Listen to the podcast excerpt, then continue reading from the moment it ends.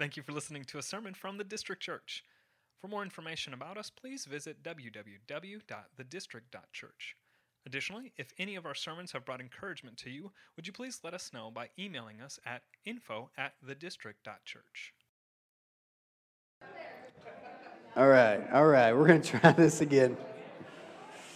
All right, good morning, everyone. Good to see you this morning. We are uh, we we finished up our James series last week. And so if you missed that, you can see it in the archives. Just go back and uh, listen to the whole thing because I thought it was a great series um, as we just kind of listen to the wisdom of God coming down and speaking to us just in daily uh, rhythms of life. It was, it was really good. And so that now leads us into, uh, as we'll be starting next week, our Advent series. Advent is what we follow, which kind of goes right after Thanksgiving and it leads right up to Christmas. Um, and it's a time of, of awaiting, if you will uh, where we're expecting Jesus to come. And, and that's what we look at with Advent is this, this Jesus who was prophesied, this Jesus who was promised, is coming in the form of a baby in a manger. And it's God really putting on flesh and coming to, to begin the work that he has been talking about throughout the entire Old Testament. And so we'll be looking at that with the idea of come thou long expected Messiah. And each week we'll fill in king, priest, prophet, and then finishing with the Eve of Eve service, come thou long expected Jesus. So it's going to be a good time. And what I want to do today was it's kind of a standalone sermon. And as you can hear, I'm, I'm a little congested, and so uh, I won't go probably 55 minutes like I did last week. Um, but uh, what I did want to do today was just kind of look at this, this holiday season. And so the holidays are among us. Thanksgiving is this week. Christmas is going to be right after that. And I know many of you have already probably started the Christmas celebration before Thanksgiving. Um, I'm, I'm personally okay with that, unlike Josh, who, who thinks it shouldn't happen until afterwards. I know there could be some division among that. Um, but I think this is a good season uh, that we're coming into. And I think the seasons can be different for different people for different reasons. Some people know that this is a season where you're getting together with family and friends and it's harmonious and it's a good time. And for others, the holidays are a time where you don't get with family and friends because it usually, uh, you, maybe, maybe you're, um, you know, just not connected anymore or whatever it might look like. Uh, some people do get together with family and friends, and then the grenade drops, and then it's just arguing all the time, uh, whatever it might be. But one thing that I wanted to look at as we walk into this season is how to right, rightfully place and categorize these types of festivals, these types of celebrating Thanksgiving and Christmas, these types of events. How do we look at them so that we don't get um, what pe- some people call the Christmas blues, some people call the holiday hangover, uh, and that's not just from drinking too much eggnog. Um, it, it's a different kind of feel that we have where there's so much, and, and you can see this in TV, you can see this in music, you can see this in movies. There's so much that's built up around this season. Um, especially with the marketing that's going on. Every commercial that you see is kind of highlighting just the blissful of like the, of this time. But then it all ends. The presents are open, the meals are over, the family leave, and there's this kind of holiday hangover. Like that, that's it. Like that's all we, we experience. Like there was so much built up, there's so much angst leading up to this time. And what I want us to do today is just kind of look at a few verses in Scripture that can help us focus on the substance rather than the shadows that come within this season. Because again, there, there is a time for everything in a season. And you've heard me talk about that when we walked through Ecclesiastes 3:1. For everything there's a season. There's a time for every matter under heaven. And I do believe that there is a time for Thanksgiving, the, the actual holiday, and a time for Christmas. And again, those aren't necessarily found specifically in, in Scripture as holidays or festivals that we celebrate. Some people think that they've been hijacked from secularism and what you know i'm not worried about the origins of, of these events that we're celebrating. What i care more about is the substance that these festivals and events and celebrations can point to as they are just shadows themselves. And this is that i get that kind of idea from colossians 2 16 through 17 when paul says this therefore let no one pass judgment on you in question of food and drink or with, with regard to a festival or a new moon or a Sabbath, These are a shadow of the things to come, but the substance belongs to Christ. And so, what Paul is saying to these churches in Colossae is that feasts and festivals are good, but they're just a shadow of the greater truth of Christ. They're good to partake of in worship, but they are not good to be the object of worship. And so, if you're putting a lot of, of weight in how Thanksgiving goes, or how the meal is cooked, um, or how the conversations end up having, if you're putting all your weight in those things, then, then you might actually end Thanksgiving and, and, and head into Black Friday um, with a sense of letdown or a sense of like that wasn't what it all was all cracked up to be because you're putting the festival, if you will, as the substance, as the object of worship. And so, whether if that turkey gets burnt on Thursday, and you're really longing for just a beautifully cooked turkey, then again, you're going to be let down in that. And you're not going to actually be filled with any type of thanksgiving. Same with Christmas. If you're walking into Christmas and it's all about what you get, it's all about the present. It's all about the gift. It's all about the perfectly decorated house with tinsel and lights. Uh, I think the lights are still up from last year at our house. Um, the kids have just demolished them on the trees outside, so I've just kind of left them up. Um, but it's not all about just those things. If it was, then again, Christmas is going to come. The presents are going to be open. They're going to be empty, and then you're going to left be left feeling empty if it's just about those things. They're, they're not the substance, Jesus is. You can't get your arms around a shadow, you can't be comforted by a shadow. Only some substance can do that. I mean, if I mean, you take the turkey, for example, if, if the turkey is the substance, and like that's what's going to make Thanksgiving the, the real deal, then you wouldn't have to bust that turkey back out four hours later for some sandwiches because it would have been enough at the meal. But what do we do? We have it for leftovers again and again and again because it's not enough. It's not enough. It's never satisfying. And so we need to change as we walk into this holiday season. We need to change our focus. And so I ask you to set your heart and mind on the substance and not the shadow. By turning your attention onto the Word of God made flesh, you'll be able to handle the weight of this season. You won't, you won't get bogged down by this season. You won't maybe feel the anxiety that this season brings. I mean, again, we, we are just go, go, go from here on out, right? Uh, and hopefully, eventually, you'll get to some type of rest, maybe post Christmas. But right now, it is a busy season. And so we're ridden with anxiety, we're ridden with angst, we're ridden with just constantly figuring out what the kids are going to need, what the what we need to do schedule wise, calendar wise. There's so many events going on, like it can just be so anxious. And I want to pull our focus away from that. When we focus our hearts on the fulfilled expectation of Christ's first coming and the glorious expectation of his second coming, Man, the Christmas blues and the holiday hangover begin to lose their power over us. And so, this holiday season, we're just asking that the Holy Spirit would just help you learn to keep your eyes fixed on Christ. That'll, that'll help you, as I'll show you here in a moment, be thankful.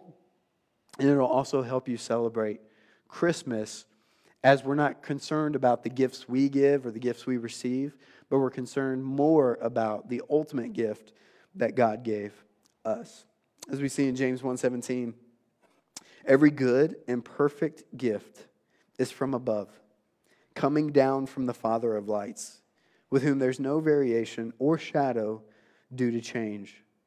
And so we are to know that we serve a God that never changes. And we serve a God who gives the perfect gift. And he gives us the gift of his son Jesus. And, and we know the gospel message. We know the story that, that we are sinners in need of a desperate savior, savior. And we know that God wraps Jesus up in the perfect gift as he sends him, as, as we celebrate and as we will celebrate in the Christmas season as a baby wrapped in swaddling cloths and lying in a manger. And it's not just this sweet little nativity scene. I mean, it's, it's ugly and it's dirty and it's in a barn. It's not, you know, what we kind of picture in our minds of this little beautiful light turned on, you know, it's it's it's dirty. And it's because ultimately, yes, he did come in the form of a baby, but ultimately he came from his throne to enter into one of the most humiliating scenarios in order for a king to be born in. And it's a humbling thing for us when we focus on that, when we think on what the incarnation of God is really about. It's about Him seeing us in our sinful and desperate need of a Savior. And that as, as we've tried to work it out in our own lives, and as we try to have been good people, and as tried to do all the right things for thousands of years, and we just can't ever quite make it work. And God looks at us and He says, You know what? My plan was never for you to make it work. My plan was never for you to fully abide by the law. That was never my plan. My plan was actually to just send the law so that you could see how sinful you are. So that you could see that, yeah, you continue to hate people in your heart. You continue to look at people in lust. You continue to lie, even if it's white lies. You continue to, to not do the things that you should do. All right, let's, let's put that category out. What about the things that we should do? Helping the poor, feeding the, you know, helping the sick, whatever it looks like. And we still don't do those things. Again, the law was put in place to just show us that we need a Savior because we can't be righteous ourselves. And He sends that Savior to us, He sends that perfect gift to us. And that allows us, as we start focusing more on what God has done despite us, it allows us to truly be thankful. Because gratitude is the only response we can have when we come to this place of understanding that we could not fix our situation. We could not help ourselves. And God did everything for us. And because He did everything for us, there's nothing left for us to say, man, look how awesome I am. Or, or, or look what I did. Or look how good I was over here. Look at these gifts that I gave this person over here. Look at how I served over here. No, even those things don't matter. What matters ultimately is what He's done for us the perfect gift, Jesus coming. That's why we're able to say in things like Romans 1 8, for I, I thank my God through Jesus Christ, because your faith is proclaimed in all the world. So I got I think I think there's five things here on Thanksgiving that I want to share with us as we lead into this week of Thanksgiving. One is Thanksgiving is Trinitarian. Thanksgiving is Trinitarian. And what I mean by that is, is the God that we believe in exists as a Trinity exist as three people in one. All right? So it's God that we serve, but this God is Father, Son, and Holy Spirit. They've existed equally for all eternity. And so when we give thanks for what God has done for us, we're giving thanks to God that represents all of the Trinity. So that we see scriptures like this I thank my God through Jesus Christ for all of you because your faith is proclaimed in all the world. We also see in Colossians 3 16 through 17, let the word of Christ dwell in you richly, teaching and admonishing one another in all wisdom, seeking, singing psalms and hymns and spiritual songs with thankfulness in your hearts to God. And whatever you do, in word or deed, do everything in the name of the Lord Jesus, giving thanks to God the Father through Jesus. So it's this idea that we are always giving thanks to God for His perfect will, His perfect plan that He has established from the very beginning. From the very beginning, God's been in control, sovereign, and has never been shocked or surprised by anything that's happened. He's in control. And that should pro- provide for us some, some rest and actually should help our anxiety a little bit because He's in control. Nothing's going to derail his plans for your life, his plans for your holiday season. Nothing's going to derail what God has for you. We could trust that, and we can be thankful to God for that through Jesus. The very presence of thanksgiving, according to Romans 8 5 through 8, is because of the power of the Holy Spirit in our lives. And so we give thanks to the Father through the Son by means of the Holy Spirit. That's what we do when we give thanks. Number two, thanksgiving replaces sin. When Paul commands believers to stop sinning, he also commands believers to put thanksgiving in its place. Listen to this in Ephesians 5 4. Let there be no filthiness, nor foolish talk, nor crude joking, which are out of place, but instead let there be thanksgiving. So he kind of puts these two things in contrary to one another. This idea of sinning, which is serving self, does not allow us to be thankful outside of ourselves, but rather is just, again, serving ourselves. And it never, never measures up, never meets what it's supposed to meet. But when we give outside of ourselves, when we get to this place that He's done something that we're not able to do, and we're thankful for that, we're able to actually begin replacing sin with worship. Sin with worship, because we're thankful for what God is doing, and we now begin to walk in step with God's good plan and good will for our lives. We begin to, we, we begin to please God with our speech of thankfulness instead of foolish talk. John Piper explains it this way the key to unlocking a heart of gratitude and overcoming bitterness and ugliness and disrespect and violence is a strong belief in God, the creator and sustainer and provider and hope giver. Like the more we see God for who He is and what He's done, the more thankful we are, and the more it begins to kill the bitterness and the disrespect and the violence that we see in our lives.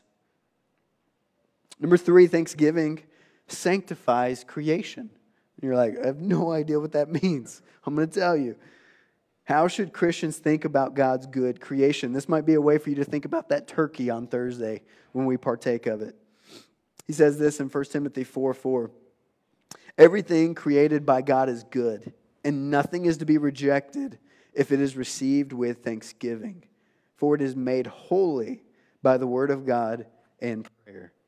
What he's saying there is, is what he has created in creation was created for us to enjoy but to enjoy it rightly.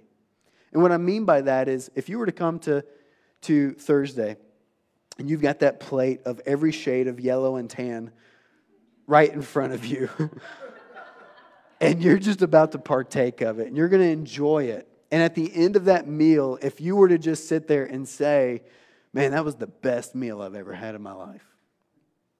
And that's it. Again, four hours later, you're like, oh, it wasn't enough. I need more. I need more. But in that moment, when you partake of that meal and you're experiencing that, that sweet potato pie or casserole and those, you know, green bean casseroles, I don't know how y'all do it. I know how we do it in the South, but we have it's a lot of casserole ridden stuff in there. But when you eat it, you in that moment, the way it rolls past the food is saying, God created that flavor that I just tasted. Like, like he thought that up. Like we, we didn't just whip that up in the kitchen and all of a sudden we brought into existence a new flavor. No, like God thought that up.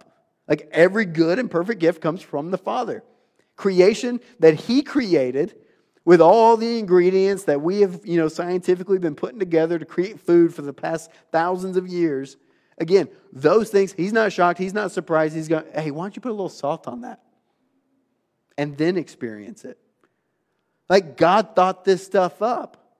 And so when we partake and enjoy and then thank God for it, there and only there do we actually experience the fullness of what creation was created to do and be as we also experience our Creator. Our Creator. So it's a good thing. Like, like this, this Thursday, man, eat and drink your fill, as he says in Song and Solomon and Ecclesiastes. And eat and drink your fill, all right? Now, don't be gluttons and drunkards, you know, out there, but eat and drink your fill. Be satisfied as you are thanking God for what he's provided for you in that moment. That's how Thanksgiving sanctifies creation. Number four, Thanksgiving is something that we can offer because of the gospel. Because of the gospel. We should aim to have our thanksgiving rise in proportion to the value of the object for which we give thanks.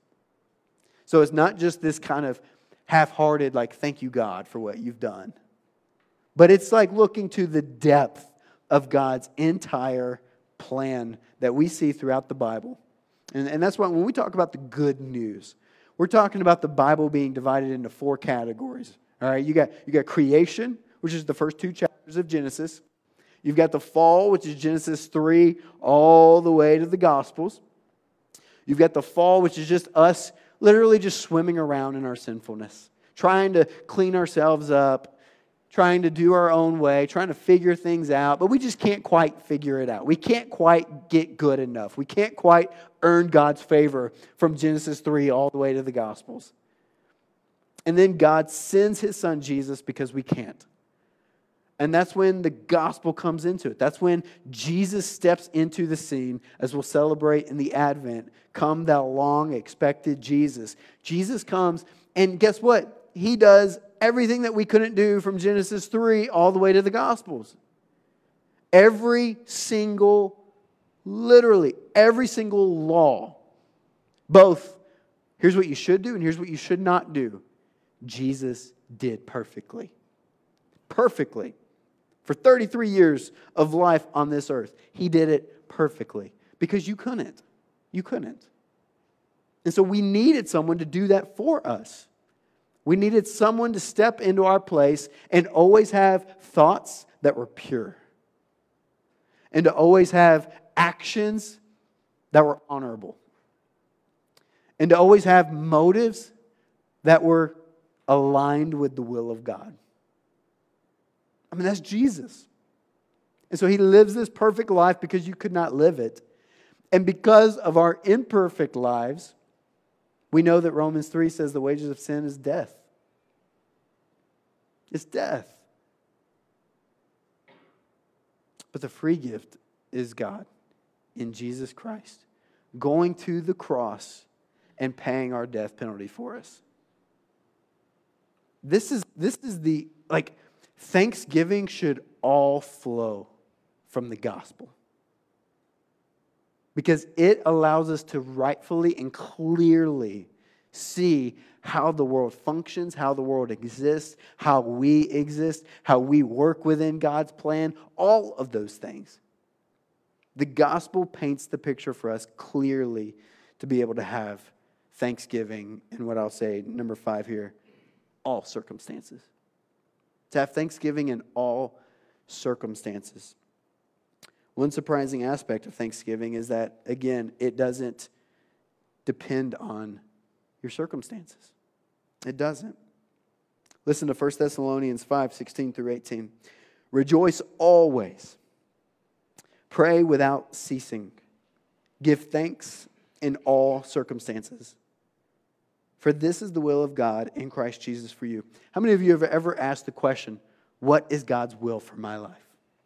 Anyone? Ever asked that question? What is God's will for my life? Now, I know from being a youth pastor for a few years and, and, and just being in ministry for a little while now, um, that's like the question for everyone between the ages of like 15 to 25. is what, what is God's will for my life? and, and the way that we interpret God's will for our life is uh, w- what college am I going to go to? Who am I going to marry? What career path am I going to take? Uh, how many kids am I going to have? Like, that's how we view God's will for my life, is the chapters of my life. But God's will for your life is not based on what you get or what you don't get what you experience or what you don't experience. That's not God's will for you for your life. God's will for your life is simply this.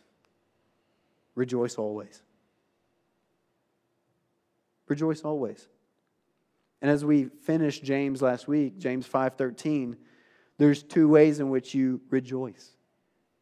If anyone among you is suffering, let him pray. That's a, that's a type of rejoicing. You're, you're suffering, and you're going to the Lord in prayer to petition a need from Him to grant you comfort and peace and sufficiency in life, strength, whatever it is, so that you then get to this place of, is anyone cheerful among you? Let them sing praise. Let them rejoice. That's really the two categories we have for people in churches, according to James. They're either suffering or they're cheerful. If they're suffering, let them pray, which will help uh, get them to being cheerful, get them to being rejoiceful. That's what he's looking at. Rejoice always. How? Pray without ceasing. Always see your dependence upon the Lord. And there you'll be able to give thanks in all circumstances. In all circumstances, you'll be able to give thanks. You might be able to go to a family gathering this week where you know with one comment about COVID or with one comment about masks or one comment about a political realm or one comment about Rittenhouse or one comment about fill in the blank, and the grenade's going to drop. And if you have this type of perspective when you walk into that, you might actually be able to come out the other side rejoicing and being thankful in all circumstances.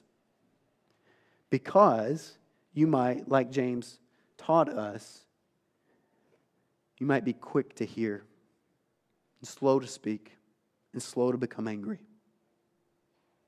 Because your perspective is not about you, it's about Jesus.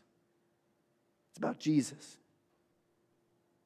And honestly, that's the one thing. Just preach it to yourself this entire season. And I promise you, I promise you, I can't control your circumstances, but what I can promise you, because I'm putting the scriptures on this, I'm putting God's word at stake here, is if you keep reminding yourself that it's all about Jesus. It's all about Jesus.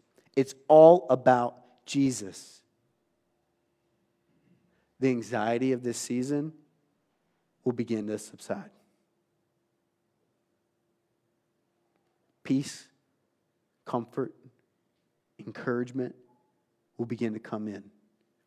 And, and as it says, you'll be able to rejoice. You'll be able to rejoice. And that's what we're after. And we want people rejoicing this season. Now, eat the meals, open the presents, do, do it up right. But just remember, it's all about Jesus. As we come to, I told you I was going to be short today.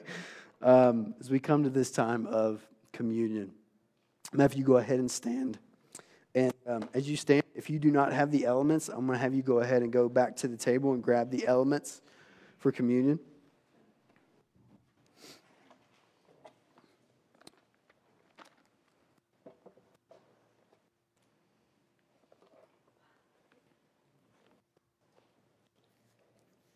And as I shared uh, this, this past Thursday night, if you missed the worship night, uh, bummer, you missed it. Um, but as I did share with those who were here for the worship night, we, we partook of communion together. And we celebrated this idea of Jesus being at this supper with his disciples and him explaining to him to them that this meal is so much more than just the substance that you're getting because it's actually pointing to the greater substance, Jesus himself. And as we talk about shadows and substance, this is, this is a shadow. This is a shadow of the greater substance. This is, this is not going to satisfy you. You're going to get lunch after this. It's not that kind of meal. But this is a meal for your soul. This is a meal for you to be able to get to this place where, where you're picturing in your, in your mind Jesus gathered with his disciples, and he's sharing with them, I'm about to break my body for you. I'm about to shed my blood so that you don't have to shed your blood. And that this was God's plan all along. And, and the disciples there are kind of like, I have no idea what you're talking about, Jesus. You're Jesus. You're not going to die. You've been with us for three years, leading us. You're king. We've seen you heal people, we've seen you bring people back to life. You're not going to die. I mean, he's sharing this meal with them. And then they leave and still don't believe it because when they come to arrest Jesus, Peter does what Peter does and he pulls a sword and chops the guy's ear off. Like he didn't have enough energy to stay awake when Jesus asked him to stay awake when he's praying, but he had enough energy to cut a guy's ear off. Peter's got to get his priorities right. But he still, in that moment, just wasn't, he was seeing the shadows, but he wasn't seeing the substance. He wasn't seeing what Jesus was really doing. And I'll be honest, guys, it is so easy for us to only focus on the shadows and never get to the substance. Never get to the substance. So let these be markers in your mind. This is a meal so that as you get to that next meal on Thursday, it's another reminder. This is a shadow of the greater substance, Jesus. He is our great bread, provider of our life. We worship him. And so as we partake together this morning, let us remember ultimately that it's about Jesus, not just what we're doing right now. For I received from the Lord what I also delivered to you that the Lord Jesus, on the night when he was betrayed, he took bread, and when he had given thanks, he broke it, and he said, This is my body, which is for you. Do this in remembrance of me. In the same way, also, he took the cup after supper, saying, This cup is the new covenant in my blood. Do this as often as you drink it in remembrance of me. For as often as you eat this bread and you drink the cup, you proclaim the Lord's death until he comes. Let's proclaim the Lord's death together now. Thank you for listening to a sermon from the District Church. For more information about us, please visit www.thedistrict.church. Additionally, if any of our sermons have brought encouragement to you, would you please let us know by emailing us at info at thedistrict.church.